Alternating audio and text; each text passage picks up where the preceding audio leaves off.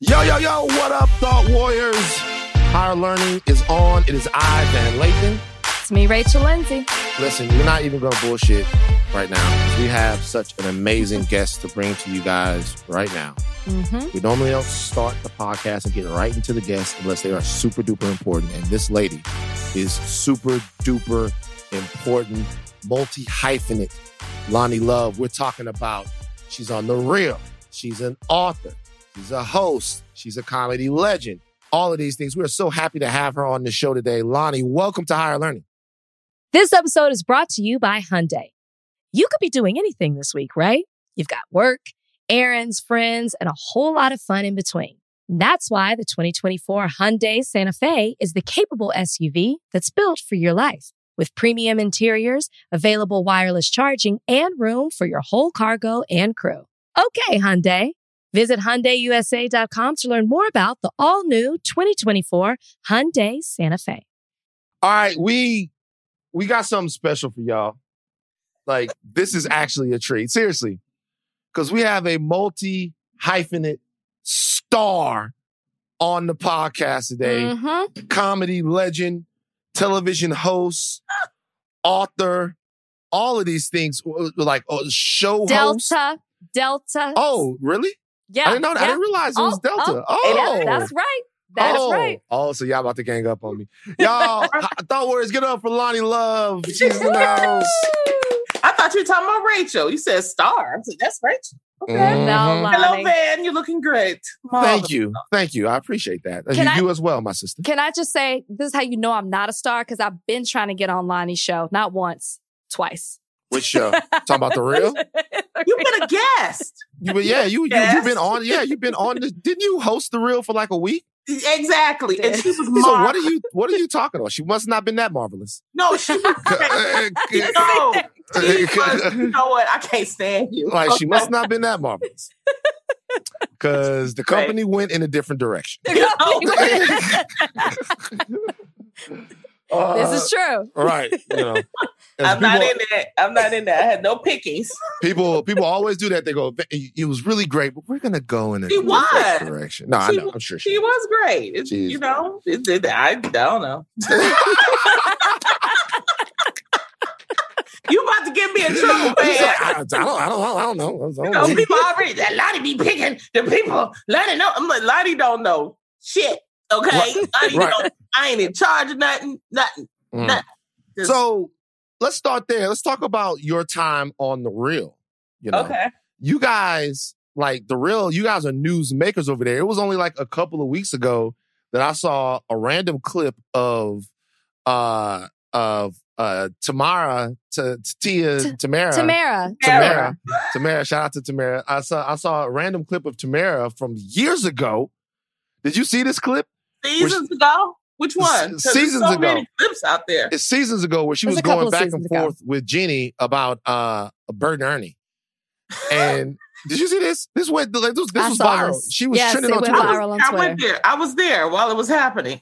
Right. And they were going back and forth over Bert and Ernie. And it's weird because I, I love the way the internet goes because that clip got dredged back up because she left a clip, a, a, a, a comment on uh somebody said I love black love. Re- Remy Ma and Mhm. Papoose. Papoose. Right. Say, I Yeah. love black love. And then she Yeah. said, don't, I, I I love that you're in love, but I like some of that interracial stuff too. And then people got so pissed off. I think she was trying to joke. See, that's the problem now. You can't joke Mm. because it's it's a different inflection. If she probably would have said it, Mhm. it would have been a different thing. But when she typed it, everybody was like, "Ugh, ugh," you know. So when you're on, being that you have the platform that you have, when you're on the show, do, do you ever, how do you make sure that you don't go viral? Dude, I've been viral for some things, but I'm gonna tell you something, Van and, and Rachel. You all know this. It's a new day now. You ha- you learn and you evolved, and that's mm-hmm. the thing. You know, you have to get on these producers. You have to make sure. Look, what topics? What you? What clip you gonna show? Mm. It's like I'm like, wait, wait, wait. Why are we talking about this? What's the meaning of this? What are we, you know, so it's a lot. it's it's many more questions now because you you know people take things the wrong way and what i um have asked the real to do now is to basically uplift the culture mm-hmm. and not mm-hmm. necessarily talk about the culture like the the things that's happening and i think that that that will help us to de- define our show to be different than other shows some shows may talk about gossip we do a little bit of that, but I'm saying like, okay, I'll give an example. Um, like the uh the man in the restaurant that that it was man Kevin Kevin Kinney was it Kevin Kelly? Kevin Kelly. Kevin, Kevin Kelly. Kelly. Okay. Yeah, like that. Now, that's something that maybe we could have talked about. My feeling was, this is just I'm just being honest, is that you know, I felt like it was two negatives. You had the brother who was trying to do something, and you had the sisters that was twerking out because they was a little bored or whatever. Right. And so to have that type of conversation on a panel with just two black women and you have an Asian and a Hispanic, I had to kind of like, I went to the producers. I said, I don't know if I feel comfortable having that type of conversation mm. because of the fact that it's to me, it felt like two negatives. You know mm. what I hmm. mean? Really? And so yeah. It, it, yeah, because it can get into something, and it gets into what you saw with Tamera and with uh, Jeannie with the Bert and Ernie. It's too.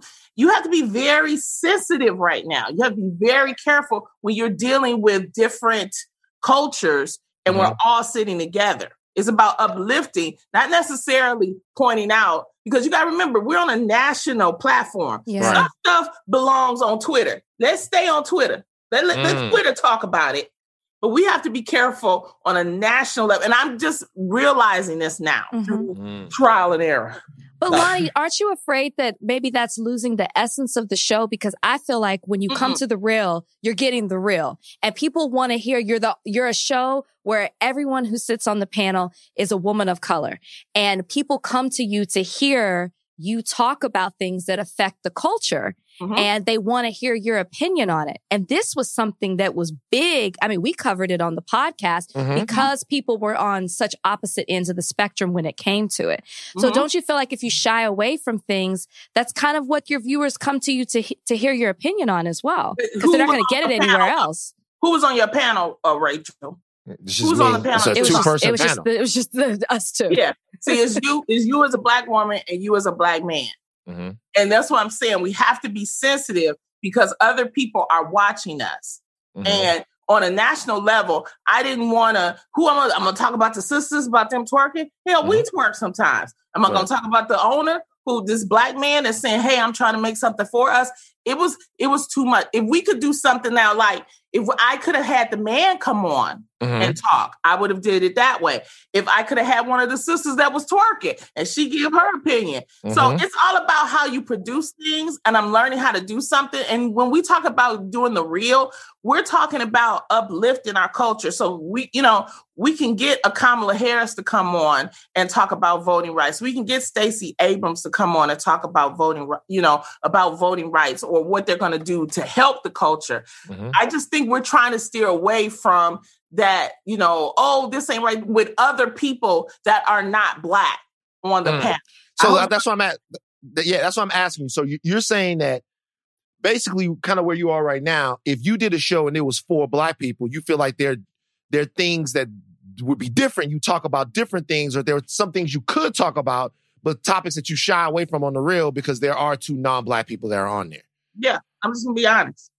Mm. I just think that's being respectful of my culture, and I want to uplift my culture. It's like we right. got enough people talking about us, but mm. a, you got to understand too. It's not about just a panel; it's about who the audience is. I did not want to portray that because you got to remember we in the Midwest somewhere, and you got people that's looking that's going, "Ooh, look at them black girls twerking." Well, hey, mm-hmm. that yeah. all they do? Is that right. you know what I mean?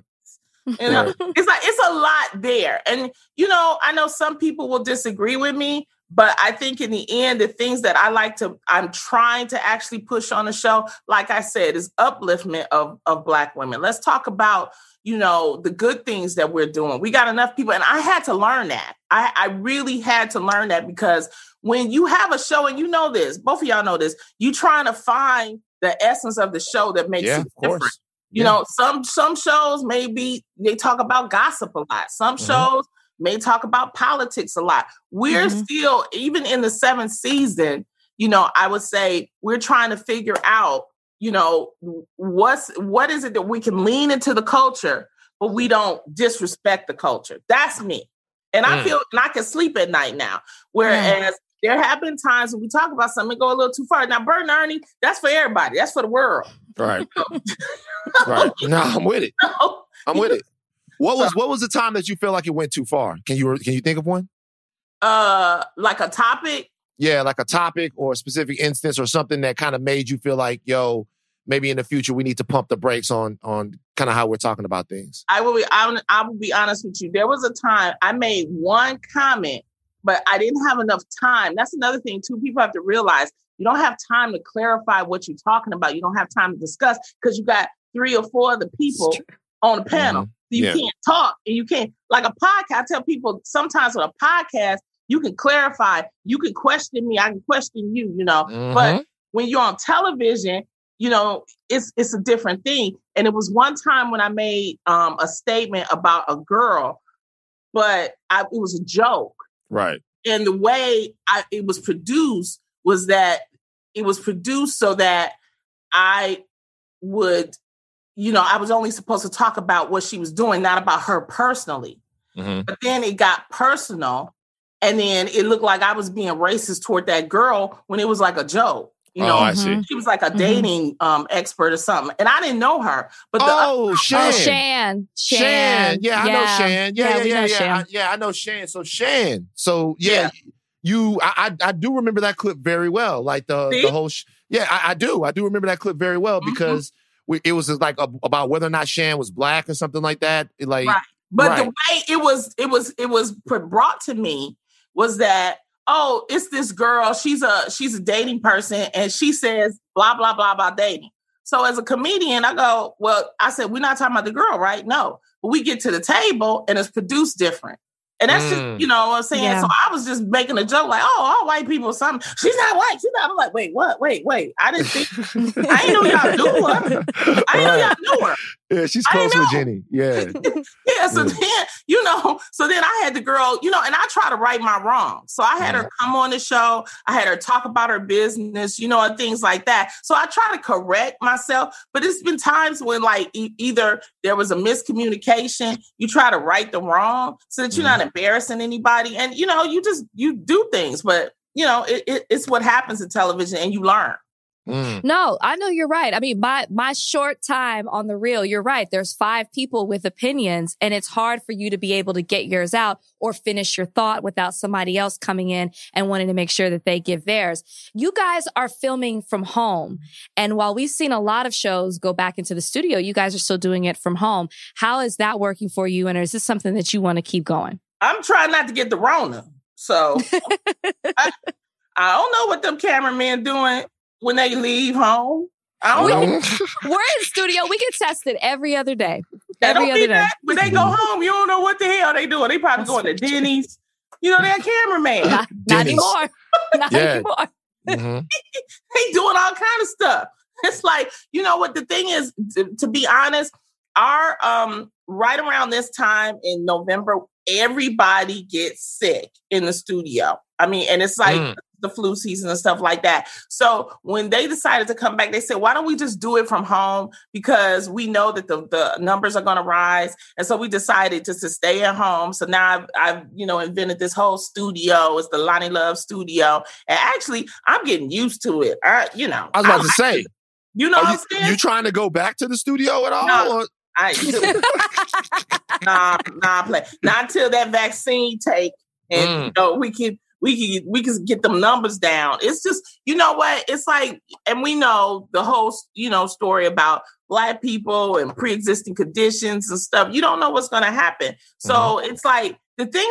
My thing is the purpose of having a studio show is for the studio audience. We Mhm. can't have a studio audience. You know that that's the energy. So Mhm. you don't we let's just stay here till we can figure out these numbers, get stuff right. You know, but I'm getting spoiled because I used to have to get up an extra two hours earlier just to prepare to go to the studio. Now I can get up 30 minutes and it's just good on your body, it's good on your mind, you fresher. Mm-hmm. You know, yeah. the only thing is, like I said, you don't have that space of the studio. Right. But it's it's a different thing. But yeah, I'm I'm good until the Rona is is, you know, legit. Where are you at on the vaccine? A lot of uh a lot of brothers and sisters I know are like, yo, I don't trust the vaccine. I gotta wait and see. Where are you at on the vaccine? Are you an early vacciner or are you gonna wait the wait and see approach or you want it as soon as you can get it? You know, I was watching CNN on Don, Don Lemon and they and Don Lemon had this brother that's doing the did you see that? brother that's doing the trial. He on the he on the uh, clinical trial. Mm-hmm. And then I was like, oh, he was like, yo, I feel good. I'm healthy. I took it you know, and stuff. And then he said, Well, I don't know if it's the placebo or if it's the wait. Get him off there. no wonder you feeling good. You, like, dude, right. Right. You, you, might have a placebo. Right. you know, because I was feeling good. I was like, oh, well, wait a minute. Maybe I'll take the vaccine. You know, right. I don't know if it was a placebo. I'm like, oh, wait, wait, hold right. up. You know, he shouldn't have said so, that. Yeah. he said, so I'm, I'm, a, I'm going to wait I'm gonna wait and see. right, right, right. you know, I'm gonna, uh, I'm gonna wait and see. Let's see what happens. They said the presidents, you know, they said they volunteered. Right. You know, Obama, I'll take it, and George Bush. that, do, that doesn't that doesn't help you. What's going on? So he gonna take it. So I was like, okay, was well, y'all. Let me see what happened with y'all. And then, right. you know, let me let me wait till around because the thing That's is, people have to realize that it's like three different vaccines. They like they're up to 90% effective, you know, mm-hmm, sure. which is extraordinary. People need to understand that. But I need to wait because you will get the Rona. So you don't know how sick you're gonna get. So it's like, you know, I for me, I'm gonna wait and see, but I know I will eventually have to take it because I want to travel. And mm-hmm. in order yeah. to travel, you don't want to get sick. So you might as well take the vaccine. Yeah. Mm-hmm. Speaking Maybe of pre- Speaking of presidents, you posted on your Instagram recently. You talked about, you posted a video, you were talking about racism and you were talking about Trump playing on certain fears. This has been in the news lately. We are going to talk about this on the podcast today. The criticism that President, former President Obama is getting for saying that we should ditch the phrase defund the police. What do you think about that? People are pretty split. Yeah, it's, it's, there. What you think, Van? That's it. See? See that? Like Chris Paul. Whoosh. Ball came. Hey. Come on, Loni. That's hey. what we do on the podcast. We talk about e. politics e. and how it affects the culture. This is a hot mm-hmm. topic. A lot of people have spoken out about this. Mm-hmm. What you think, Van? No, serious. oh, serious? Oh, I mean, I look. I think um, I understand what about. First of all, I will say this and like we will talk about it later on. But I think that the headline was much more harsh than what the president actually said, right? Correct. So I reacted to the headline. I think a lot of people did, but it was much more harsh than what the president actually said. However, though, I'll say this. Um, Barack Obama, this is going to sound very condescending and maybe even patronizing. Barack Obama has to understand who he is, right? So if there's a conversation to be had about the way you communicate what the intentions of defund the police are as it pertains to the slogan itself, you know what I mean? Then that conversation, like you were saying earlier, has to be had amongst family. It has to be had amongst the people that are going out there and saying defund the police who might be turning people off by it. it. The optics of you talking to some white dude and telling these kids who are watching their brothers and sisters getting their heads blown off that they're saying the wrong shit is putrid. And it doesn't matter who you are. You could be Obama, you could be whoever it is. It doesn't look right. Now, we can have a very cogent, intelligent conversation about whether or not the phrase itself is getting us to where we want to go, but we have to have that amongst us. Mm-hmm. We, we, it, it, you know what I mean? It, it you, mm-hmm. you'll, and if you're the great communicator, which Obama is, and I love President Obama, then help them communicate it better. But exactly. Right. You can't, you can't kind of be from a little bit from the cheap seats and, and, and coming at them and you know because i didn't see obama at any protests so i i mean that's all that, that i mean that's i'm just being for real and i love no, no, no. president obama yeah yeah that was a, that was a great answer loni no, Great no, thank you. you, know, you have Black Lives Matter. People question Black Lives Matter, and now look, you have Black Lives Matter Boulevard. You have mm-hmm. corporations, you know, um, actually, you know, hugging Black Lives Matter and and understanding it. You had Yes We Can, We mm-hmm. get, you know, slogans are very powerful. You mm-hmm. know, mm-hmm. um, you know, keep hope alive, Jesse Jackson. yeah, right. Yeah, right. Just say no. The whole time they were telling us just say no to drugs, we thought, hey, yeah, war on drugs is cool. 20 years later, be, war hey, on drugs is not cool. Yeah. Be best. Be best the whole time. But everything don't work, Melania. Right. Melania. Mm-hmm. Be best. Be best. But be best to what, Melania? So, you know, but um, no, slogans I think do work. I think people, um, I think he may have just did an off the cuff remark. Sure. And um, you know, that's what happens when you on those type of podcast platforms. Yeah. Yeah. You know, it's like you gotta watch it. She said it ain't like, it happened to me today. It's not happening to me. Mm-hmm. What happened? What happened? No, I'm oh, saying you're saying it's it's not happening to you on this oh. podcast. Oh. It's not happening to you. oh, you. you thought uh, right? No, yeah. but at least no, no. we listen to each other, and right. you could check me or I could check you. But with him, you know what I mean? It depends on who's the host. It's like kind of like okay, like yeah. you know, if you don't vote for That's me, right. you're whack.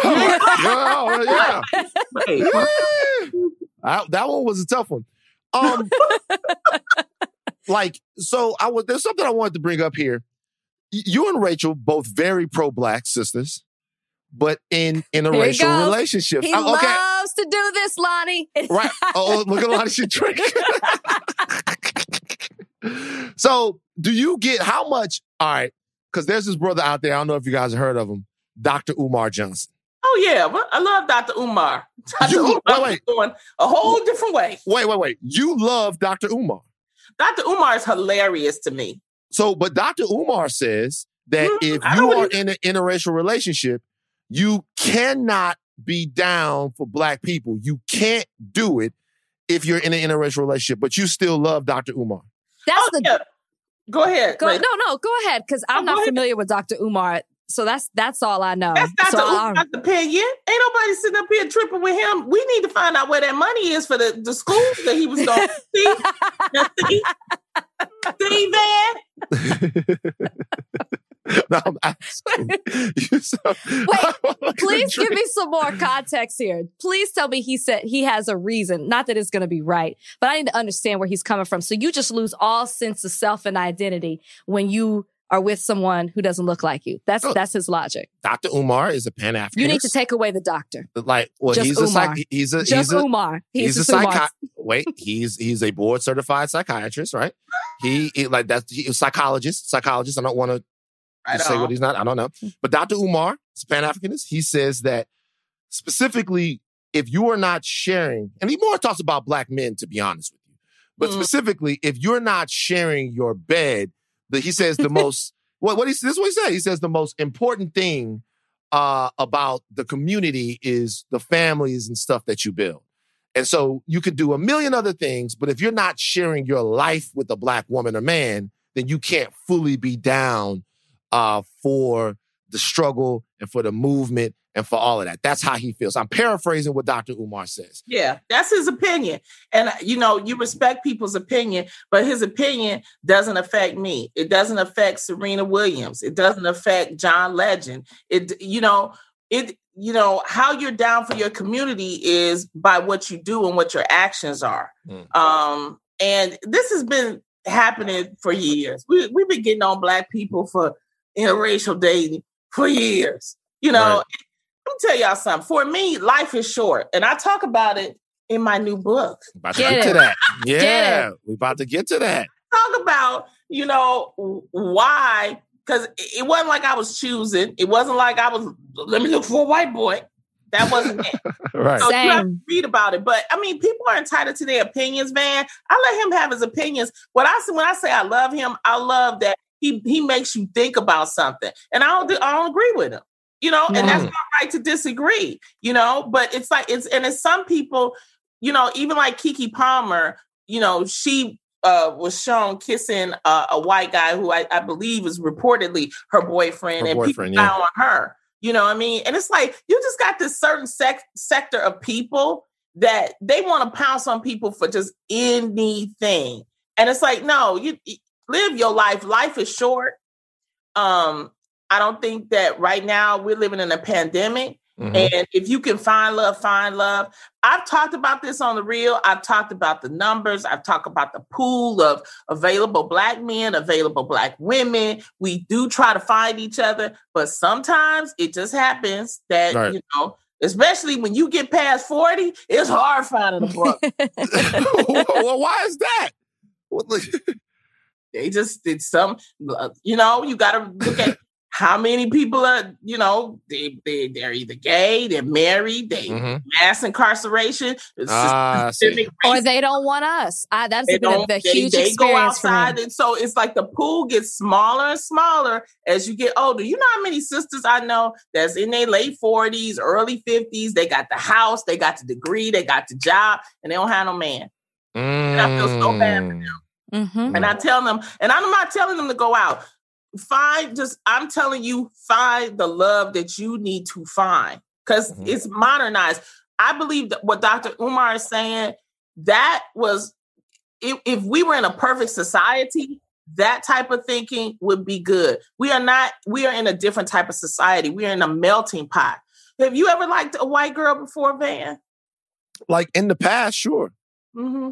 yeah I mean, I it never I got to those. I've never asked you that question. It never got. It never got to those levels. But I mean, it depends on what you mean by like, because you know. You know what I mean. Well, well, then when, I, when that's if, if that's the case, then we've all liked each other, right? you know that we all like each other. Of course, you know you're in college and you're you're different places and oh, stuff. Oh, in going, college. Oh. Oh, you know what I'm saying? You're going on. It was, you know, there was. It happens, you know. But and by the way, I have no opinions about it. I think everybody do what they want to do. I just mm-hmm. think it's interesting. It I see. Here's the thing. I more so see why sisters have a problem with it than brothers do. I just be honest with you. Like, like, like brothers that have an issue with it, I, but I see why sisters have a problem with it. I see why sisters see have a, a problem with white with seeing black men with white women. Yeah. Why do you say that? I see.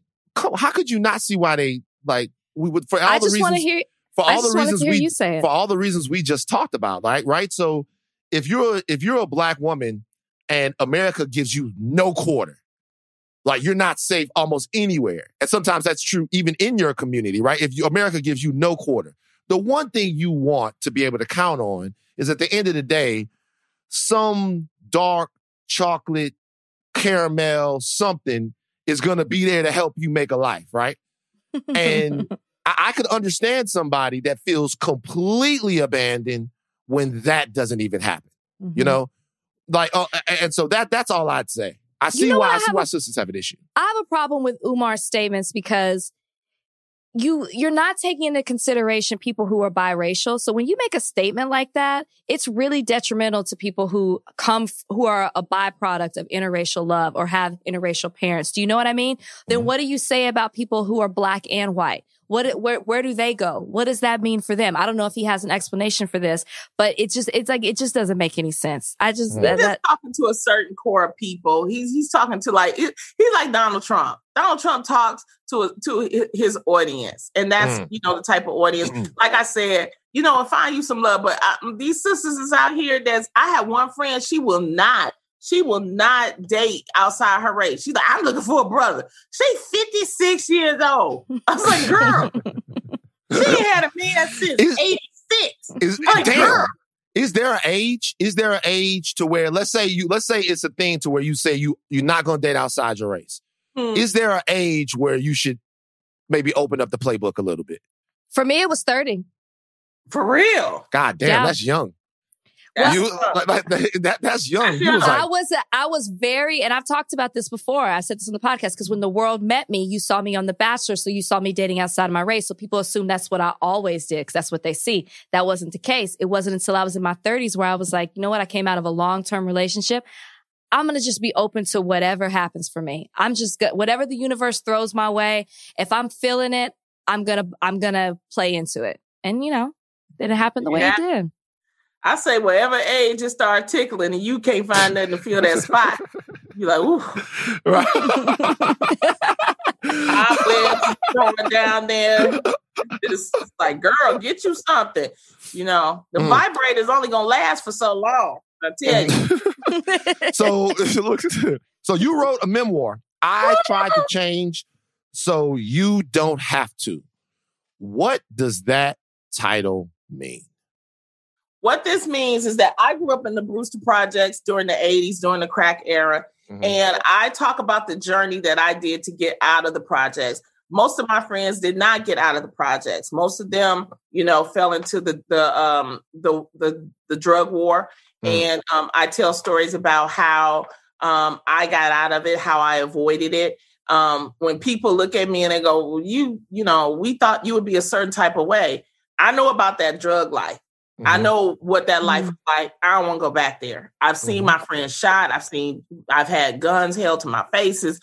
It was just a rough life.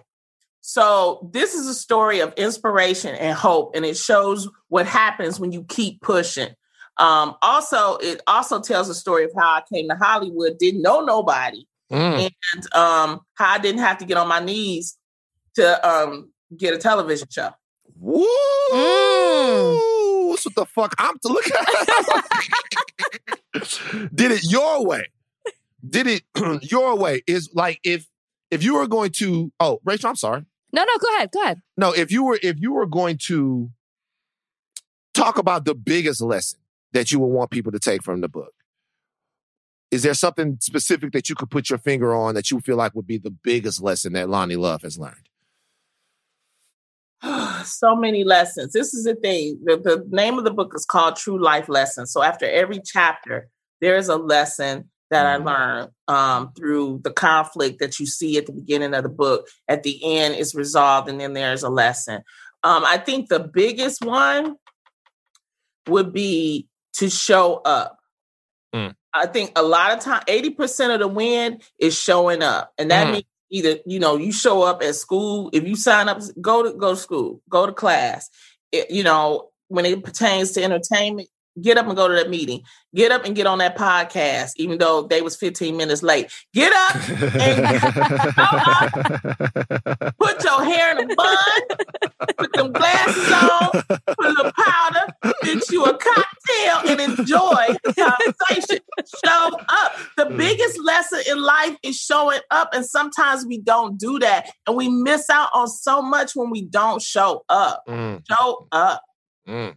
that, that's, that's amazing Right? So good. Loni, you have so many things going on. We were talking about this before uh, we got on here. I say I have a lot of jobs. You have way more than me. Tell us what you have coming up and what's going on next with you. Y'all, they are blessings because when COVID happened in March, I was in uh, New York. I was preparing for the Essence Festival. I'm the first Black female to host it. And that was last year. And so I was doing it again for the second time. It got canceled all of my live acts got canceled because the real ends in in May. So once May starts, I do a whole live tour. It was mm. me, Edie Lee, Sherri Shepherd, all that got canceled. All my club dates got canceled. I didn't know, you know, what was going to happen as far as money. I didn't know how long this was going to happen. Thank goodness for Zoom. Thank goodness for virtual. So I've been doing a lot of virtual things. And um, when I say show up, you never ever know because you think, oh, Zoom, why do Zoom? No, it's a lot of money to be made. So the networks have been reaching out. Um, I have uh I'm the first narrator for Bridezillas in 13 seasons that's African American because it's based on African American brides. So mm-hmm. they wanted an African American voice. Um, I'm also uh, the executive producer on the after show, the first ever after show they had on Lifetime for Little Women. Um, okay. Season six. Mm. And I'm also working with Lifetime to um, Salt-N-Pepa. Uh, January 23rd, they have their uh, biopic coming out, and mm. I did an after interview, and y'all want to see that. Mm, yeah, I definitely want to see yeah, that. Yeah, it's, it's, a lot going on with Salt-N-Pepa. I I it's a lot going on there. And by the way, let me tell you something else. All of this Salt-N-Pepa related content is necessary because we start hearing about the great groups in hip hop or the great contributors in hip hop, and people leave out a group that started their career in the mid 80s and mm-hmm. then went all the way to the top of the oh. rap and pop charts. Yeah. Is one of the groundbreaking rap groups of all time. And Salt-N-Pepa get left out of the conversation. And it's about time that they get included back into that conversation. Well, this is going to definitely this. It's a ninety minute film that they did, and then there is an actual interview with the real Salt-N-Pepa, Mhm. and it is very revealing. It was it was long, Mm. but we gonna edit it down because it's a lot happening. right. Wait, is Spinderella there? We it's long, but we, Oh, okay. you gotta watch to see. Okay, All right. you have to watch to see. Okay. All right. I got one last question, and it's it's about the it just popped in my head. It's about the interracial shit again. Just one. I, I know. I got just one last question. One last question. man. Who you Just- date? Uh, One, like, Who you one, date? uh, one last question. Who you date? was there was there anything that you had to get used to from from dating a white dude? Was there anything? What was the hard? Was there anything hard? That, was there anything that was hard to get used to? Uh, for me, he's happy. He gets up. He says good morning. what the fuck are you saying? Good morning. What's, good morning. I'm laughing because I know exactly what you're talking about. motherfucker, motherfucker, motherfucker! Don't you know we catching hell out of? Oh, maybe you Exactly. don't know. They're like, No, seriously. right? Good morning. So, it reminded me when I was an engineer at Xerox. My Right. boss come in every morning. Good morning. I'm like, what, what is with white people at good morning? What is- good morning. Damn. I ain't up yet. It's so true. I'm so glad I asked. That's fucking hysterical. Loni, sister, I love you so much. Uh, I'm happy for all of your success. You are uh, uh, immensely talented. We are so happy that you were able to join us today. We, we appreciate thank you. Thank you. Thank But you. I love you too. Keep working together. This is a fantastic podcast. I'm proud of both of you. So happy Yes. holidays. And Same the to you, book Loni. is I tried to change so you don't have to. True life lessons. Go pick that up. When can they pick it up? Is it out now or is it coming out? It's out. Amazon, all the bookstores, LoniLoveBook.com. Thank you. LoniLoveBook.com. All right. Peace, Loni. Bye, Loni. Bye bye. So uh so so so Brian says good morning, huh? Brian definitely says good morning, and in like the in the happiest way, and it's it softened me. I have to say because I'm In not the most positive person. In Some, Espanol? um, he'll say um, "mi amor." He doesn't say "buenos dias," but he'll Just say "mi amor," Just or melt he you, huh? says, um, "Oh, what does he say?" Um, he always says "te quiero." Te your off. Take yeah. off. Just melt you, huh? Yeah. Yeah, it really does. I'm not even gonna lie. Oh, Brian. Oh, Brian. That's by the way, uh, l- loop that sound. Anytime we talk about Brian now, that's what we talk. Oh, Brian. I do way- not want to hear you say that. That's the way. That's the way. That's the way you just acted. Like you, okay, you but like that ain't him. the way I said it. You like him a lot. You like him a lot. I love him. He's my husband. Oh, Brian. I can't wait to see Brian. Why do you sound like a baby crying? oh my god! Oh wow! Uh, speaking of babies, I I was waiting. Let's. speaking of babies, I'm let's so take a break. excited. Let's take a break real quick, Okay. Okay. and we'll okay. come right back and we'll talk about this. Okay. This episode is brought to you by Hyundai. You could be doing anything this week, right? You've got work, errands, friends, and a whole lot of fun in between. That's why the 2024 Hyundai Santa Fe is the capable SUV that's built for your life. With premium interiors, available wireless charging, and room for your whole cargo and crew. Okay, Hyundai. Visit HyundaiUSA.com to learn more about the all-new 2024 Hyundai Santa Fe. Yes, there's a new baby in the Lathan household. Would you like to see him? I would love to. I will also bring over Copper so they can meet each other. Yeah, let's let let's let them meet each other. Hold on, real quick. This is live on the podcast. I'm about to go get Boseman. Hold on. Come here. Come here. Oh my gosh. Okay, come here. Come over here. Come say hi. Look, buddy. Come say hi. Don't eat the mic. Wow, look, look, look, look, look. What's gonna happen? Look, there's a dog. That's Copper. She's hurting her dog. She's hurting her dog, Bose. Look. Look, look, look how it's not like us. Look, we're right here. We're ready to go. She's having such a hard time. Oh my God. Copper's I'm going to big. hurt my dog. I didn't realize Oh, Copper was that big. Hold, please. I didn't realize Copper was that big. He's got a lot of hair. I mean, I can lift him up pretty easy. Copper, say hi. Say hi to Boseman. Oh Boseman, my say hi to gosh, Copper. Boseman, she's so cute. Don't eat the mic. Okay, so how? I mean, does he sleep in the bed? No, he sleeps in his little crate. Very happy to have him. You know. You're not. All right, what you're getting nervous, here? aren't you? What? All right. Wait, you're not gonna be. You're not gonna be a a parent who lets the dog sleep in the bed. Not just yeah. We got to get him crate trained and stuff like that. You know. Mm. Copper's big. I didn't. I didn't realize Copper was that big. He's like 45 pounds. Mm-hmm. All right, Bose, you want to go back? he's getting here, he's buddy. getting nervous. Come He doesn't know what's happening. He's he, He's, a- so cute. Look at you. You're such a proud dad. I can tell Yeah. you're a dog dad. Okay, buddy, come on. Can I just talk about dogs real quick? Yes, you can. So Boseman gets here yesterday. People drop off Boseman.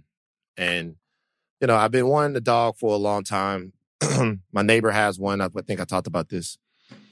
And my life is, my brain is, we I've talked about it. My brain is all hinky. I'm on these different medications, one to sleep, one to get through the day, one to stop the PVC, just all of this stuff, you know. And um they dropped the dog off and he looks down, right? He came a long way. And the guy goes, he's just tired. And it was very interesting because then I I walked outside and I was so excited to go outside I didn't have my mask. And the guy goes, uh, I go, my bad, man. I don't I don't have my mask. And he goes, Don't worry about it. I never wear this goddamn thing. And, and I was like, I forgot. Yo, these these I'm gentlemen, sorry. these gentlemen came from Ohio. By the Mhm. way, fantastic, uh, fantastic uh service. Okay. Furry Trails Pet Transport. Um, and we bought the Bernedoodle from Jim and Amy out there in Ohio. So so fantastic, fantastic people, everyone, right? Um, so I get him, I grab him, grab him up, grab his papers, all his stuff, you know, transitional food, all of that. Take him in the house and I put him down. I had just unboxed the crate and all of that, give making him a space. And he sits there and I look at him and he looks at me. And you can tell he's sad. Like okay, can- but is it sad or he's just like he doesn't? He's confused. Or right. It's new. It's all new. Yeah, it's all new. You could tell it's new. He's away from his brothers and sisters, which he had just been around. He's, you know, you can tell. And Mhm. then, so I'm like, like, uh, all right, what do you do? So I sit down. I I sit down and he looks and he crawls over and I start, and me and Boseman get to know each other right there. He crawls over. Do you know that during that time, I did not once think about anxiousness. I did Yep. not once think about COVID. I did not once think about any of those things. Yep. The dog is seems sad and tired, and I'm trying to make the dog feel better. Mhm. And then he gets used to me. And then Kalika comes home, and then she meets him, and then they bond, and then the whole day. It's like I, it didn't even take 24 hours to fall in love with the dog. I know. It's so weird. Why? I know. Why is it this way? This is It's why. like this is why they're emotional support animal. Like I have copper registered as one. You should do Mhm. the same thing. I'll tell you how to do it. Um, Okay. but honestly, I never grew up with dogs, so I never had Mhm. that. I truly, I didn't realize. Like I've learned as I get older, I'm an anxious person. I didn't realize some of the things that I was going through was anxiety. Mm, Anyways, um, until I got into therapy, but mhm, Copper, I touch him, I rub him, mhm. and I'm telling you, I feel so much lighter. Yeah. It it's just like it releases so much. I'm so happy for you, Van. It's like it's like it's so necessary right now. You're gonna feel so much better. Oh, I can't. Copper just told me that he really liked Boseman and he can't wait. Mm, to come and play. Okay, so you're Okay. going the extra mile, so the dog talks to you. Cool. Okay, Uh, get, I'll Bo- talk Bo- to you in two more weeks, and you'll start telling me what Boseman okay. says I'm just you. saying, you know, we're talking Mhm. about how much we love the dog, but you then you Yeah. say you go the Yeah. extra mile Okay. by saying that you Can't talk to the dog. Can't wait till you And start telling me this. That's been documented before in cases of people who have done heinous things and have said that they talk to dogs. So I'm just letting You you, t- know. Uh, you talked to me around Christmas when you start dressing Boseman up. You put a Done. hat on him. Already done. When you went yeah, to Petco, yep. went Yep. to Petco, saw the stuff. Yep. You know what I mean? If I put something on him, as long as he doesn't flip out, if he flips out, I'm not gonna do it because I'm really, I don't want to like I my here's my problem with being a pet owner is that I want the animals to be free. Of course. And so it is heartbreaking putting him in that crate. I that's why I never did. He he he doesn't like that crate. He wants to be chilling with me. And Mhm. sometimes he doesn't even want to be chilling with me and doing anything. He just wants to come lay at my feet. Yeah. right? And so, but you have to put him like she's very adamant. She wants the crate training done. Like you have to put him in the crate, and he, he's in the crate. It's like visiting one of my uncles in jail. Is he whimpering? Sometimes he whimpers, but more than Oh. anything, he has that look that you when you look through that glass and you see that you're talking to a man, but he know he not free, and you're like, damn, that's fucked up. You know what I mean? You know that's how it was when I was growing up. You talking to a man, you like, damn, he talking to you, but he know after this 45 minutes to an hour, he got to go back in that bitch. So he counting the minutes. Like, hey, come on, keep coming. What else you got? What else you got? What else you got? And that's how that's how fucking Boseman looks inside his crate, man. I How like big is shit. he gonna get?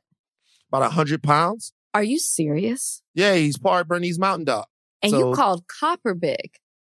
I Copper's thought Copper was I thought Copper was a smaller dog. Copper's No, bigger he than I just thought he was. like a small. He's half Pomeranian, so I can see why you would think that. But oh yeah, no, like Shepherd uh, and Chow as well. right. So he uh nah, he's gonna get he's gonna get probably probably like the dog upstairs, Clinton, who's a uh, a Bernedoodle, Clinton. Clinton. Clinton. Shout out to uh to Matt and Jamie, my upstairs neighbor. Clinton, who's a Bernedoodle, he's about 125. Wow. He's one that I don't think that Copper's gonna uh, Copper. I don't think that uh Boseman's gonna get that big, but get pretty He's big. so cute. I'm so excited for you. I really am. Love him. Wait, guy. well, on the podcast, I know the Thought Warriors are going to say it. We're going to need Boseman updates. Yeah, we will. I will give them to you. We'll give them to you. He's already starting to be rambunctious, nipping at everything. That means he's getting comfortable. yeah, right.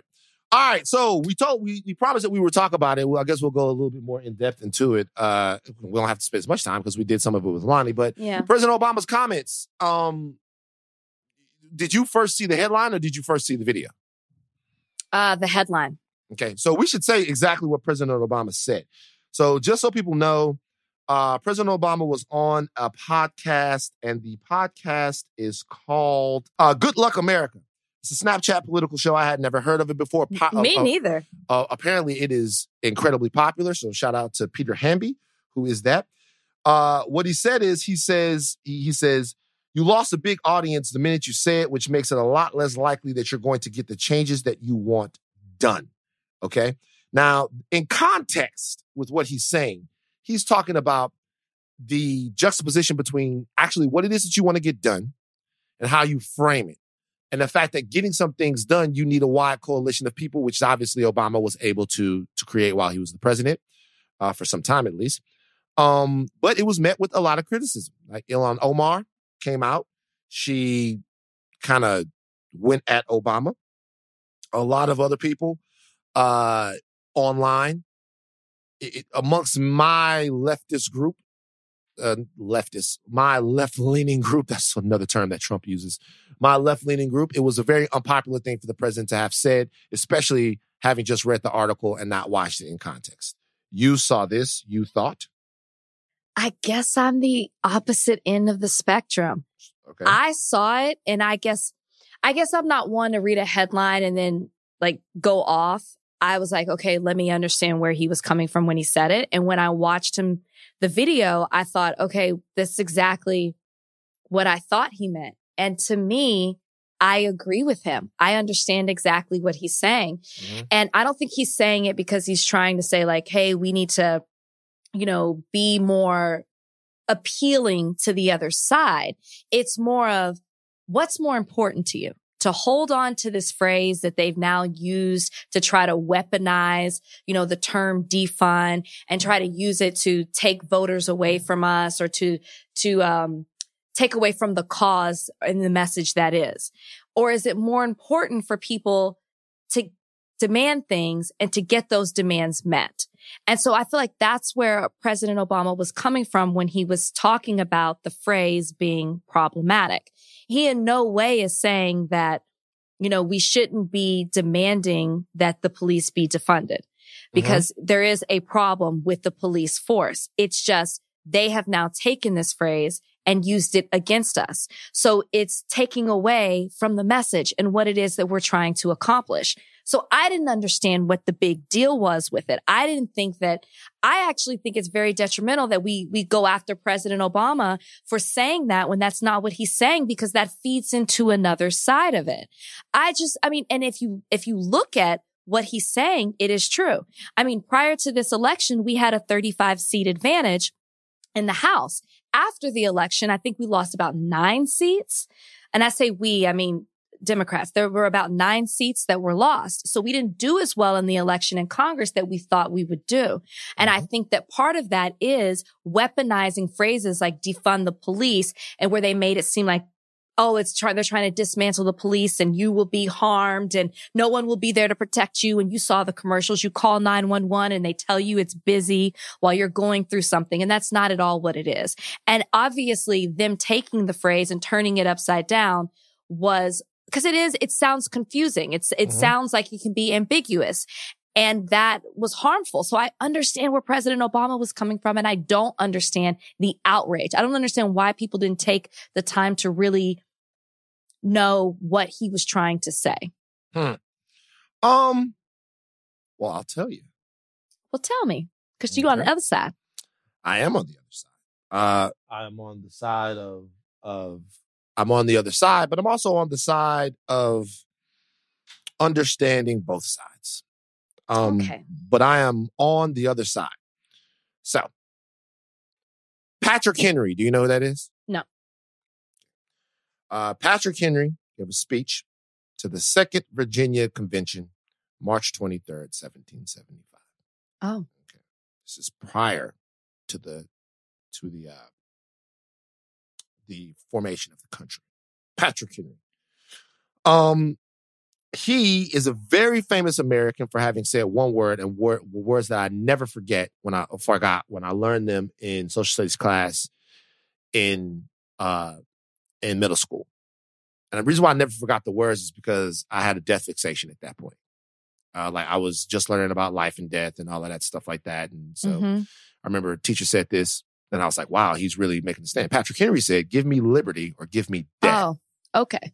So yes. you know that. You, have heard, yes. of course, you've heard that. yes. Right? Um, so here's the thing. When you are asking for your life, it's difficult to ask nicely. And there is no country that knows that better than the United States of America because the United States of America is a country that throughout its history has drawn lines in the sand and asked people on the other side of those socio-political lines to step across them at their own peril. So what I am saying is this.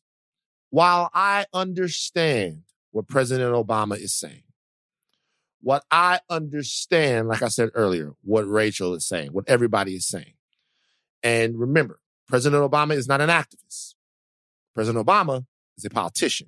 Correct. So in, in, in being a politician, what he is fixated on is how effective something is going to be. Okay. But remember, the only way that you can make something effective is to have the will of the people who want it completely engaged. Mm-hmm. And they have to be engaged with energy. Mm-hmm. They have to be engaged with passion and telling them that their energy and passion is the wrong way to go about something is not necessarily the way that you're going to have them continue to march towards where they need to be.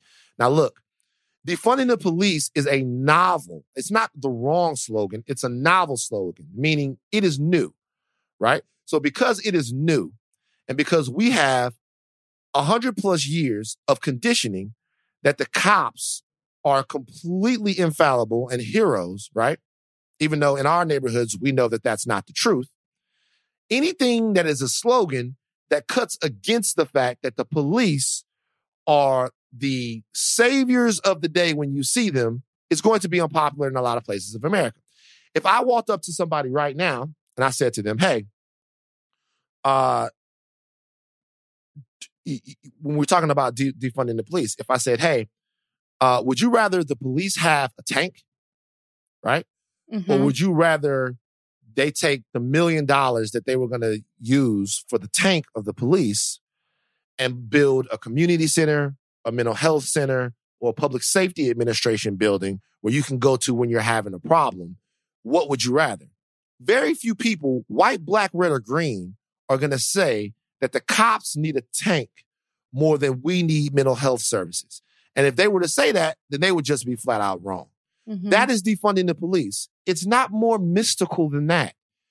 It's not. It, it, it's not. it- It's not magic trick. That's defunding the police. The, the fact of the matter is, the police have a bunch of shit that they hardly ever use and that they really don't need. They have a bunch of resources that would be better served in other places in communities. That is a fact. And by the way, it's not just the police that should be defunded. Anything that is bloated, that is taken away from the betterment of the lives of regular, ordinary Americans should be defunded and reinvested. Now, look, I get it. We want to make sure we make things as easy for people to understand as possible. But the reality is, on the other side of the line, America's going to have to do some work too. America's going to have to want it, want it a little bit better as well. They're going to have to do some work too. They're going to have to do some work in making an attempt to understand something that's new to them. I'm sure when niggas was in, in, in the late 50s and six and, and early 60s, when people were saying we shall overcome, there was a bunch of people going, overcome what? What is it that you need to overcome? There's a lot of shit that they need to overcome. And there's a Mhm. lot of things wrong with policing. Mhm. President Obama is the greatest communicator I've ever heard in my life. Mhm. But President Obama needs to be more selective and more intentional about who he's communicating with. Because if you want to drop jewels and impart lessons, don't do it from over us. Do it from in the crowd because that's what niggas are.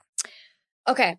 So I get the last part about what you're saying about President Obama. I agree with, but this is, I think it's, if, if what, if you took from what I just said that I meant that we need to say it in a nicer Rachel. way. No, Not no, no. But, but you, but listen to what I said though. What I said when I heard what President Obama was saying, I was saying, are we, is the message more important, the slogan, or are our demands more important? So if people are taking a word we're using and turning it against us, you're losing what we're trying to demand. Demand is not a nice word. Okay. So nothing that I'm saying says, Hey, we need to say this in a nicer way. I don't want to get it confused if that's what I'm trying to say. I don't want to get it confused by me saying defund the police. Maybe the slogan should be different is, which is what President Obama was saying. I'm trying to say take away from the energy behind the movement. That's not it either. The goal of the movement is to get things done. We are demanding that the police force is corrupt. It needs to change and you need to reallocate funds to in proper ways so things can get done in the community in the right way, that the police force can be used in the right way, that the Mhm. wrong people aren't going to certain situations and they're escalating because the police aren't equipped to deal with that type of situation. That's what we're asking for. So if that message is getting lost in a simple slogan, then don't change the movement. Just change, change what you're saying, which is what I feel like President Obama is saying. And that's why I'm like, I don't think it has to go to the extreme of, you know, like we're, we're talking about our lives. So we don't, we want to say it our way. Well, we also want to fight for things that are going to protect our lives. And if we're caught up in a slogan and if that's what's stopping some people from getting it, then change the slogan. Yeah. Okay. Well, uh, this uh, a couple of things on that. Did Obama give a new slogan?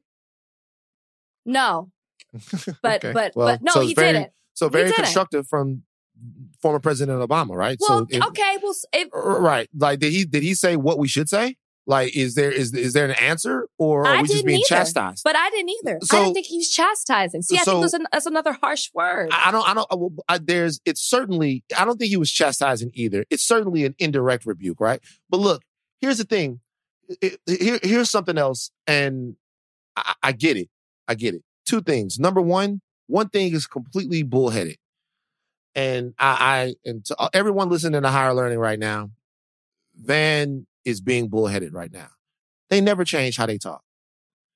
We have to understand what they mean. You're right. You're right. They never change how they talk. It's they say always what the been fuck they want to say. They do what the fuck they want to do. And then we have to adapt. We like, you know why we making slogans? Because they shoot niggas in their fucking head. And we talk and and and and we're and we're having to convince people. I'm about to lose it, man.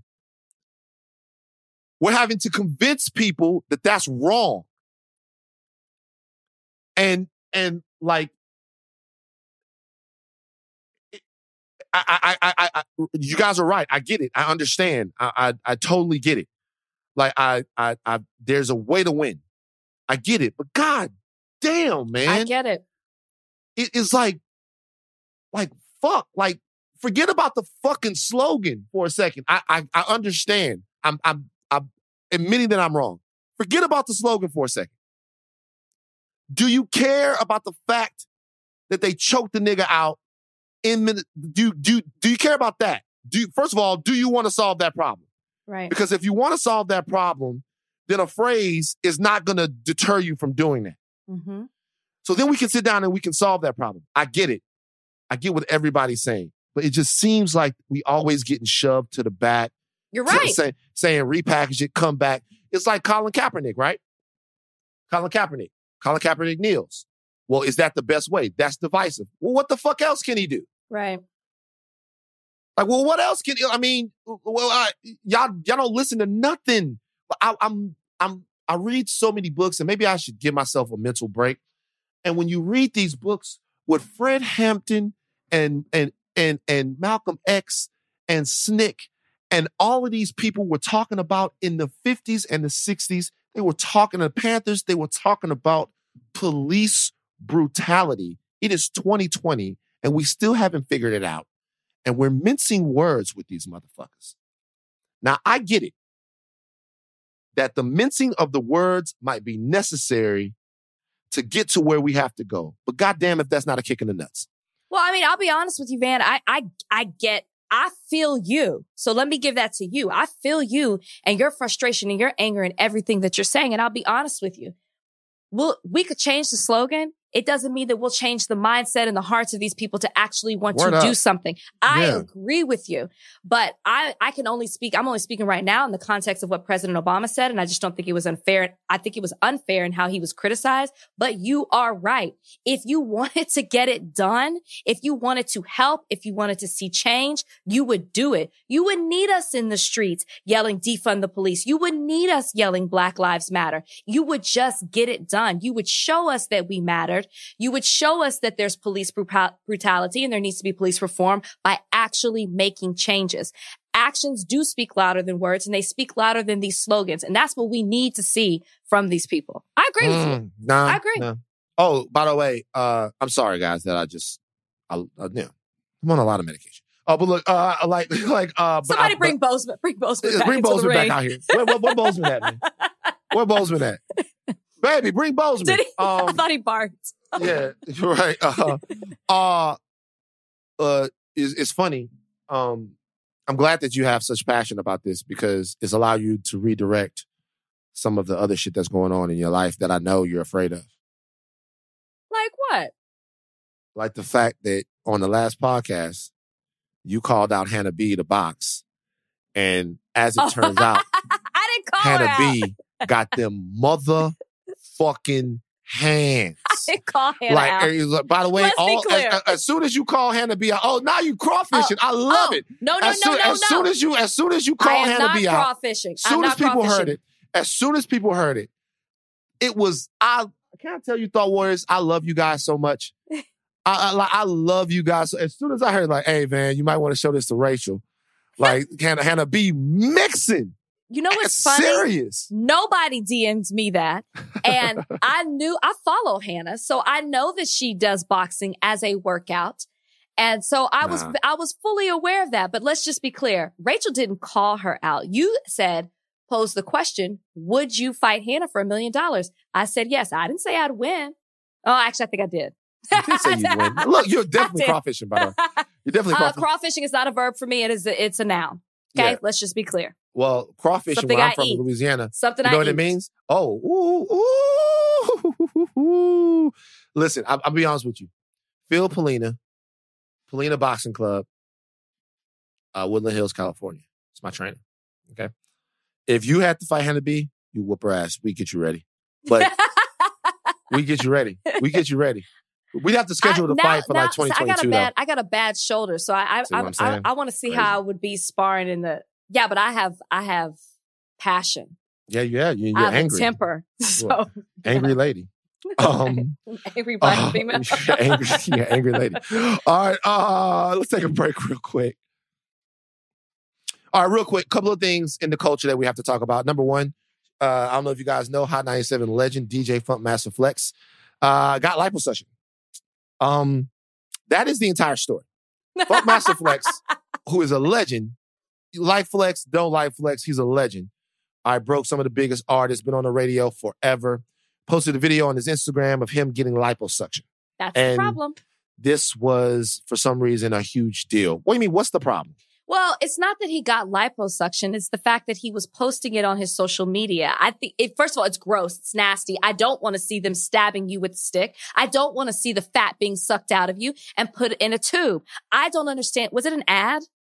Uh, I'm almost I'm like, certain. QVC Rach might understand that. exactly. I'm almost certain because he talked about the place. I'm almost certain that there was some kind of discount involved. I can't say this for sure. I haven't talked to Flex about it. I've only me and Flex don't really. I've only ever met him a couple of or talked to him a couple of times, if any time. I may have interviewed him on TMZ or something. But uh I'm almost certain when you look at it that it was a situation to where if you put this up, that there's some kind of discount in that. So if you guys ever see me one day, hey, cool sculpting, they paid me. You know what I'm saying? So, uh, so you know what I mean? So I'm almost certain it's some type of situation like I that. I think it just look. I think the reaction from people was like, "You're this great legend. You've done so much. Has it come to this?" I think that's kind of what it was. Like you want Mm-hmm. Come to what? He it's just so personal. It's so personal. It's so it's so in your business that it's just. And this is coming from somebody who sells stuff all the time. Look at you right now. you know now. what I mean? Can I, ask you something though? Can I ask you Mhm. something though? I couldn't do it. Can I ask you something though? Is it different if because today my man Kenny Burns, shout out to Kenny Burns out there in Atlanta. Today Kenny posted. He did it too. No, he didn't do Oh, a lipo. You know Kenny? Uh, not personally. Yeah, but uh, but today Kenny Burns posted himself in the bed in the hospital bed after his colonoscopy. Oh, Because he's that's a good message. Okay, so you can post that So, you're. uh, Well, shout out uh, to Kenny. By the way, I'm not bringing Kenny in this. First, first of all, Kenny, way to go. He talked about his family history and all that. So you can post that you got a colonoscopy and put people in your business like that, but you can't post. Okay, that a you had got liposuction liposuction. is not a health. That's like something that you want for yourself because you physically want to look better. I'm just It's asking. a I- it's I a don't have dog in the cosmetic fight. it's a cosmetic thing. What But what if- Burns was doing was saying, "Hey, this is something that has affected my family. It's a I have a history of this. Hey, if you have the same thing or a history of something else, maybe Mhm. it's breast cancer for you. Maybe it's colon cancer. Maybe it's something you need to go get checked as well." To me, Right, that was a, that was a public service announcement. Right. But like, you don't think that there are some people that would be mentally much better if they didn't have a little lovey lovey around the handle handle area? I'm not knocking maybe- anybody for getting lipo. Maybe Flex's bravery will spurn some dude out there to get, yeah, exactly like That's- that, jabbed. And that Ugh. shit look crazy. I that shit look that crazy. that to me, I was like, I will, ne- I could never do lipo just from seeing that. That's Mm. and he was awake, and he was awake. he had a I local just, I anesthetic. just, I just personally couldn't handle that. Like some people can handle blood. I couldn't stand somebody stabbing a suction thing into me. I just, I Get couldn't. That out. Flex. I couldn't. I, am Yeah. not. I'm not hating on you, Flex. Like I, I, couldn't do it. It just looks too uncomfortable. Did you like the post? Did you double tap? I don't think I did. Okay, well, you didn't, think, you didn't, you you, didn't fully support him.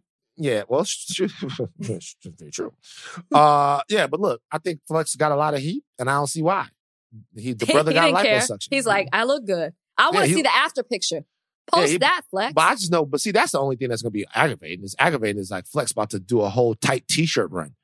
Flex is not going to wear a T-shirt that fits in the right way for years. He, he going to be. doesn't have to. He paid enough know, for it. It's true. It's true. Like uh, shout out Jim Jones. Jim Jones be wearing them super tight T-shirts too. But Jim, That's right. But Jim work out all the time. And I understand Jim because it's like if you work out all the time, you don't want to just do it for nothing, you know?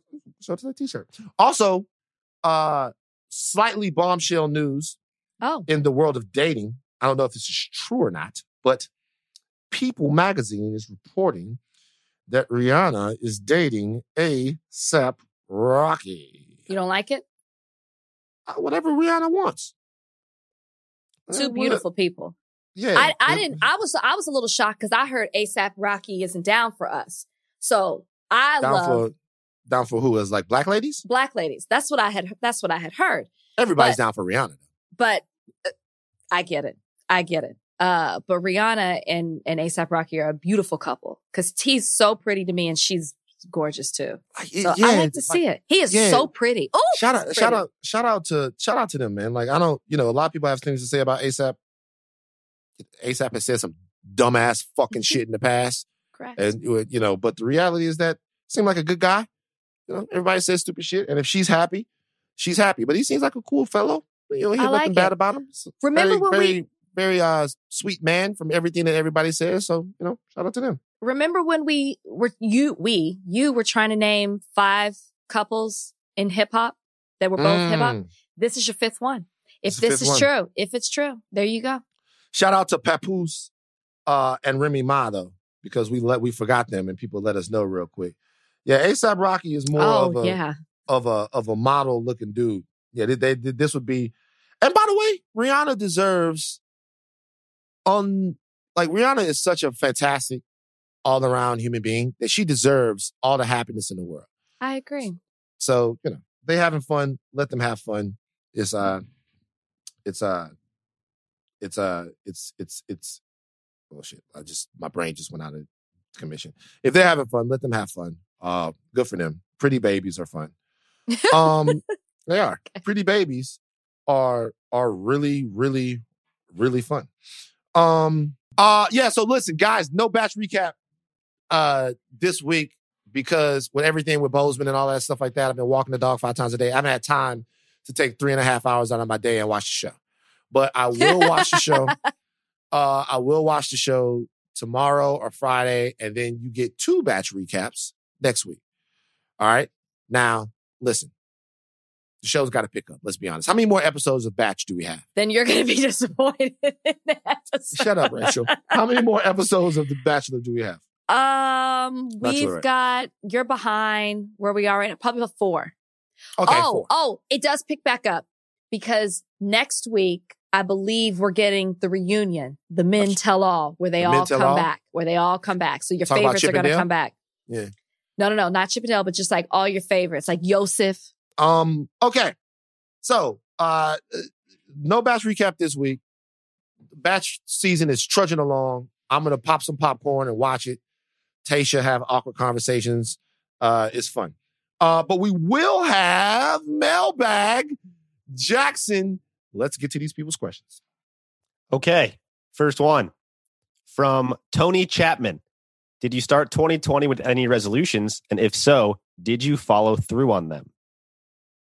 Mm. Uh, I don't do resolutions anymore. Um, don't I really gave do that up years ago. I New Year's Eve is my favorite holiday, so I do feel like I I hit a reset button.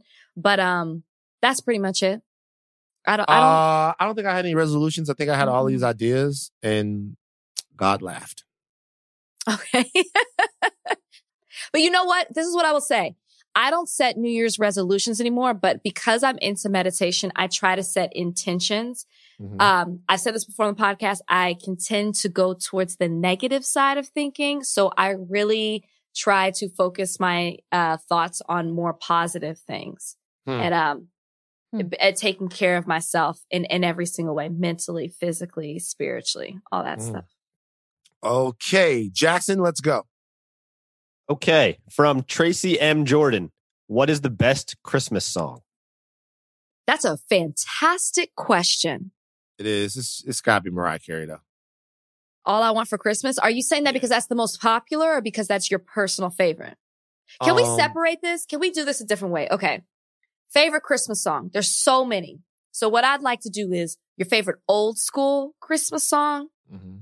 your favorite pop Christmas song, and your favorite soulful Christmas song. Cause soulful Mhm. Christmas is a playlist Yeah. on Spotify. Yeah. All right. well, Soulful Christmas is this Christmas. Is it for you? Yeah, Um, Soulful Christmas is this Christmas. Or or Which version? Whose version? Whose version? Hathaway. Gotta be. Uh, or I like Dru Hill's too, though. They was good too. Uh, or what do the lonely do at Christmas time? Because it's such a funny story. My one time, What do the love? Oh, it's- it's- so yeah, so, it's such a funny story. You guys met my grandmother. Let me tell you something about my grandmother real quick. My grandmother is one of the most well-adjusted, one of the most centered, amazing women ever, right? But there was a time in the mid to late 80s when our family was in such flux that we didn't see my grandmother that much. She lived in Dallas. She lived in the Bay Area for a little while. And we would only see her. Well, remember I told you when I, I lived in DeSoto? Yeah. That Yeah. was because we had stopped on our way to California. We had to stop and stay with my grandmother for a little while. We lived in Dallas a couple of different times, but we had to stop and stay because my grandmother was there, which is why we went. Um, and there was a point to where like we didn't see her that much. It was very sporadic. She did come out and visit one time when we lived in California, but we didn't see her that often. I remember we were at her house one time, and this was back when my mom and my grandmother weren't quite as well tethered as they are now. Um, because there's not much age difference between them. It- like my grandmother was relatively young, and she was talking about the fact that she had spent the Christmas before by herself, Mm-hmm. and she was talking to my mother. She was like, you know, it's, it's a lot of times you guys could just come up here and see me. She, by the way, she is never like this now. never. Like she is never like this now, but she went through, you guys can come up here and see me. You know what I mean? You guys, sometimes I feel like I'm up here and I'm all forgotten about. Last year was one of the loneliest moments of my life. As a matter of fact, Christmas Day by myself, and all I did was sit on the couch and play What Do the Lonely Do on Christmas time. And I've never seen my mother so angry before in her life. I've never seen my mother so angry. My mother goes, You know what, motherfucker? You know, you gonna sit here and make this whole house feel sorry for you. like you, like you really, really, you want to start talking about stuff? And they started going round for round. And my grandmother ended up going over to the thing on the record player, playing playing What Will Lonely Do for Christmas Time. And that was the, the dramatics. It- it's it's just so dramatic. But I'm telling you, like my grandmother is just the most life affirming spiritual woman.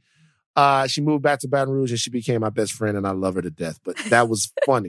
Uh, so soulful, and then I guess old school is Okay. uh, Soulful, I would say Silent Night by the Temptations. oh that's dope. Mm-hmm. Mm-hmm. That's dope. And what about pop for you, I I, I got to go with Mariah Carey. Mariah Uh, uh, Carey? second would have been NSYNC. Uh, Merry Christmas, Happy What's- Holidays. What's old school? Like like a classic. Maybe I should say a classic. I'm trying to think. For me, I like Baby It's Cold Outside. Baby, it's cold outside. Is good. Is that a Christmas song though? Yeah. I don't think that's a Christmas song. Yes, it is. I don't really consider that to be a Christmas song. They only play it at Christmas. They don't play it do you in know winter. What, do you know what that song is about? Right? Yeah, I've heard the the rumblings of of of that. It's but then they change the lyrics or It's something no, like it's that. no rum, it's no rumblings. Wait, hold on. I feel like I The, the woman is trying to leave, and No, he's saying it's cold. I, thought that that was just a. Is it really? I, okay, what hold the? on. What are you talking about? Yes, that the like she's getting ready to go, on. And he he's telling her to stay. I know, but I don't know if it was that intense. What are you talking about? like it. I really it- must go. The I really- answer is no. the answer is no. Like it's some, uh, you know what I'm saying? It's trying to get some arse. You know what I'm saying? As my friends across the pond would say, he's trying to get some art. Okay, what I like about it is that it's I like the back and forth and the melodies between the man and the woman. I Mhm. think it's a playful song. Look, look. but forgive me, forgive Look. me if that offends anyone. I no, apologize. not. I I'm not didn't. saying. I'm not even talking about that. I'm just talking about the song is more about trying to get some pussy than it is actually Christmas. It, isn't. really doesn't have anything to do with Christmas. I'm looking at it. I don't see the word holiday. It's no Christmas. Christmas at all. Just Like, cold. You know, look, he said, she says, at least there will be plenty implied. He says, if you caught pneumonia and died, he's telling her, if you don't stay in here and give me that mama, I don't see you- that lyric. that lyric is definitely down here. I've got to get home. see- Baby, you'll freeze out there. She asks, why don't you lend me a coat? He says, it's up to your knees out there.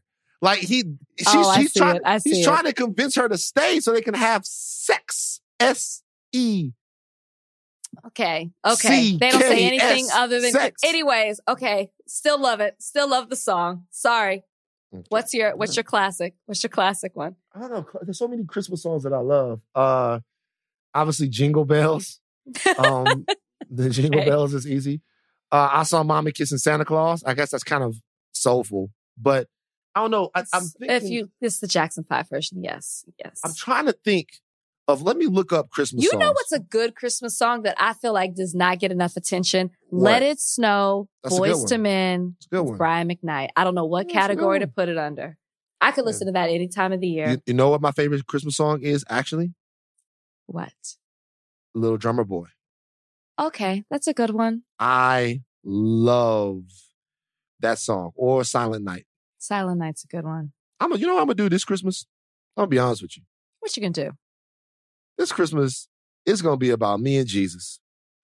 Cause they, I, I, gotta be honest with you, man. I'm gonna get a little bit more Jesus-y this Christmas. I might go outside and and And Put put, up a, a a, manger? put up a manger, do the whole thing. It's gonna be because I've had different times in my life. At first, it was Jesus-y Christmases, then it was Santa-y Christmases, and then it was Jesus and Santa like they was AD and LeBron. But I need a I need a Jesus-led Christmas this year. I think Good. I, I'm not I'm not gonna lie. Good. No to- Xmas for you. No, I love it. I need a Jesus Jesus led Christmas. All right. Uh Jesus is my leading score.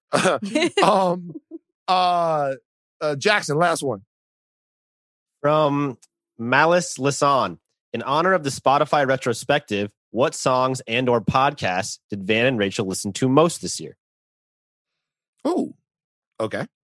Um, the podcast that I listened to most uh this year, I listened to now. These are some of these podcasts are not going to be podcasts that are on Spotify or the Ringer Network. So if we're asking this question, just to let you know, there's going to be a tip of the hat to the competition in some of these places. Uh, I listened to What a Day. That is a daily political podcast that is done by Crooked. Bill is going to love this. Uh, um, uh, I listen to a podcast called Stuff You Should Know all the time. I listen to a podcast called Factorious, which is a game show. I obviously listen to the rewatchables. I love Slow News Day, which is kind of not a podcast, but a little bit. The Read is one of my five favorite podcasts. The Brilliant Idiots is one of my favorite podcasts. Obviously, you guys know I listen to the Joe Budden podcast, of course, with Rory and Mal. Um, um, 85 South comedy show. A lot of them. There's a lot of podcasts that that I that I go through when I'm listening to it. Way down in the hole. I actually listen to my. I don't listen to myself on this podcast as much because it, it. I don't know if I should be offended. but I listen to myself on way down in the hole just because you know it's different. I don't listen I- to myself on this podcast that much. It's harder because I, I get I get more personal on this one. I talk Oh, about things. Oh, oh. yeah, I get more personal on this one. What about you, Rach? Okay, some of them are the same, and by that I only mean the read. We both we both listen to the read. I funny enough, I don't I don't like to listen to myself back on the podcast Mm. either. I'm just giving it to you. I listen to the Daily, uh, New York Times. I listen to Up First on NPR. I listen to Everything Iconic by Danny Pellegrino, which is all about my Bravo shows, my Housewives. You Mm. know, I Mhm. love my Housewives. That's what I would love to get you into watching. Mhm. Um, and yeah. Oh, I listen to Bachelor Party. Bachelor Party. Oh, by the way, I Mhm. forgot a podcast. There's one podcast I probably listened to more than any other podcast this year, uh, and it was 538. Just because of everything that was going on with the election, I listened to 538 religiously this year.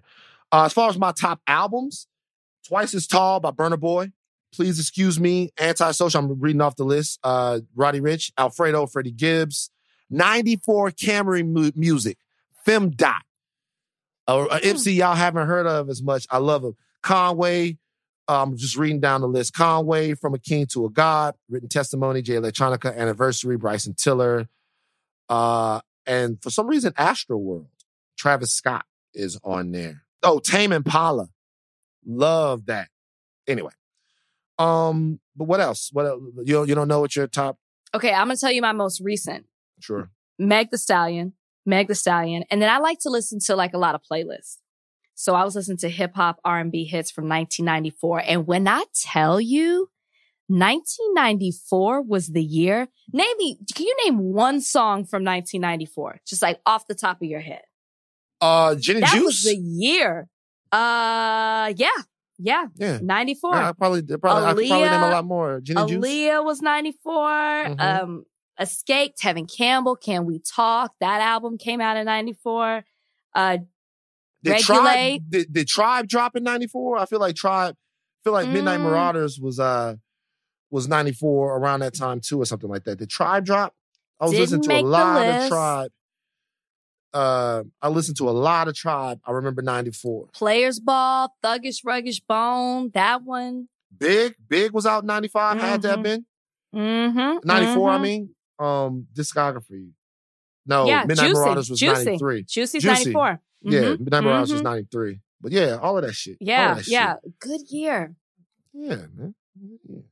All right, look, you guys.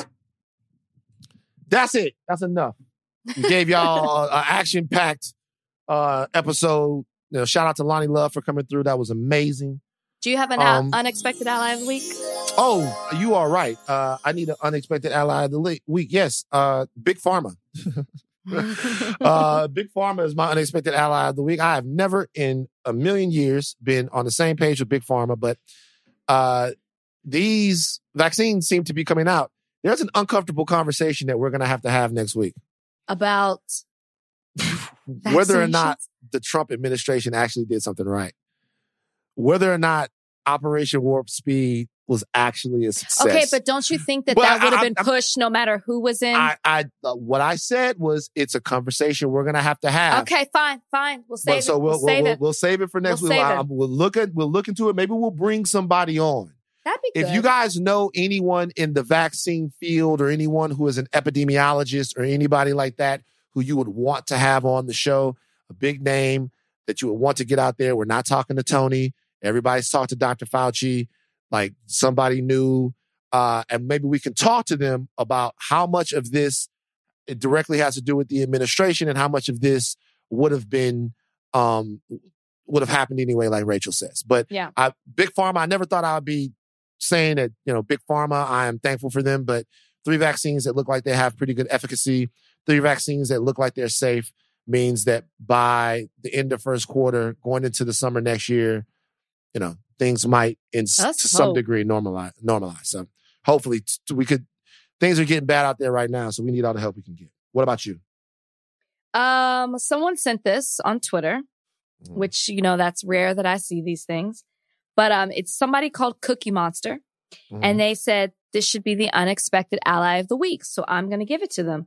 North Dakota hockey players plan to kneel during the anthem. I mean, of all places, Good for them. North Dakota. You know, so it's catching around the country. I mean, if it's, it's going into places like North Dakota, Lord knows we wouldn't have never seen it there. So yeah, some other shout out to them for represent. Shout out to them for representing uh, the movement, even in Yeah. North Dakota. That's it. All. That's all I got. All right. Shout out to Rebecca Black. Uh t- tomorrow, I mean, when you guys are listening to this Friday, the 10th anniversary, make you guys feel old, of that Rebecca Black song Friday coming out. The 10th anniversary. It go? Friday, Friday, gotta get in on Friday. The 10th anniversary of that. Right. 10th anniversary. All right. Yo, this thing says Uh, February 10th, 2011. What you talking about? It's December. Okay. I'm sorry. I'm sorry. What is wrong, wrong. with you today? I, I'm sorry. I was wrong. Thank you for the end time fact check. all right, all right, we gotta go. We gotta go. Guys, thank you so much for listening. I'm Van Lathan. I'm Rachel Lindsay. Put your kneecaps on, but don't take your kneecaps off, but don't stop learning. We'll talk to you guys next week.